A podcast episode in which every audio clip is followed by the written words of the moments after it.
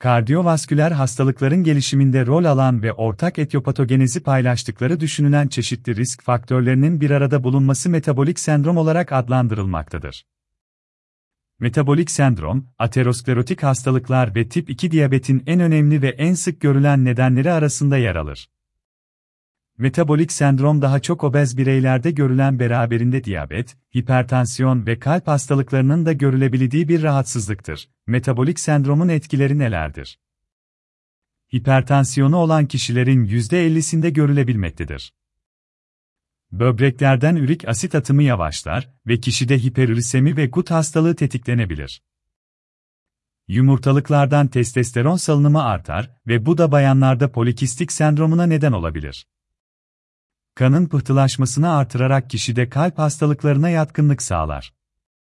Kanser riskini artırır. Metabolik sendrom kalp hastalığından ölme riskini 3 kat artırır. Metabolik sendrom tedavisi Metabolik sendromlu obez bir bireyin tedavisinde en başta kilo kaybı gerekir, diyetisyen kontrolünde uygun bir beslenme programı ile takip edilmesi gerekir. Kilo kaybı ile insülin direnci azalır, kan lipidleri ve şekeri düzelir. Beslenmede katı yağlar tüketilmemeli, daha çok sıvı yağlar uygun miktarda tercih edilmelidir. Haftada en az iki kez balık tüketilmeli, gerekirse balık yağından destek alınmalıdır. Tüketilen posa miktarı artırılmalı, kabızlıktan kaçınmalı. Karbonhidrat tüketimi azaltılıp daha çok kepekli ürünler tercih edilmeli tuzlu ve şekerli besinlerden, şarküteri ürünlerinden, kızartma ve yağlı yiyeceklerden uzak durulmalı. Sigara ve alkol tüketilmemeli, düzenli spor yapılmalıdır. Metabolik sendrom bir kardiyometabolik risk faktörleri demetidir. Bu risk faktörlerinin birlikte aynı kişide bulunması ortak genetik ve çevresel faktörlerin bir sonucudur.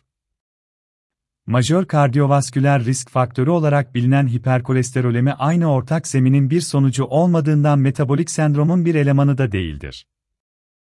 Öyleyse metabolik sendromu kardiyovasküler riski belirlemek için önerilen bir tanımlama gibi almamak gerekir. Metabolik sendrom bazı önemli kardiyometabolik risk faktörlerinin aynı kökten kaynaklandığını ve bunun önlenmesi ve tedavisi için de ortak bir yaklaşımın gerekli ve mümkün olduğunu gözler önüne koyan bir tanımlamadır metabolik sendrom parametrelerinin ortak kökünün visceral yağlanma ve insülin direnci olduğu kabul edilir. Ancak, aslında insülin direnci başladığında yolun yarısı çoktan geçilmiş durumdadır.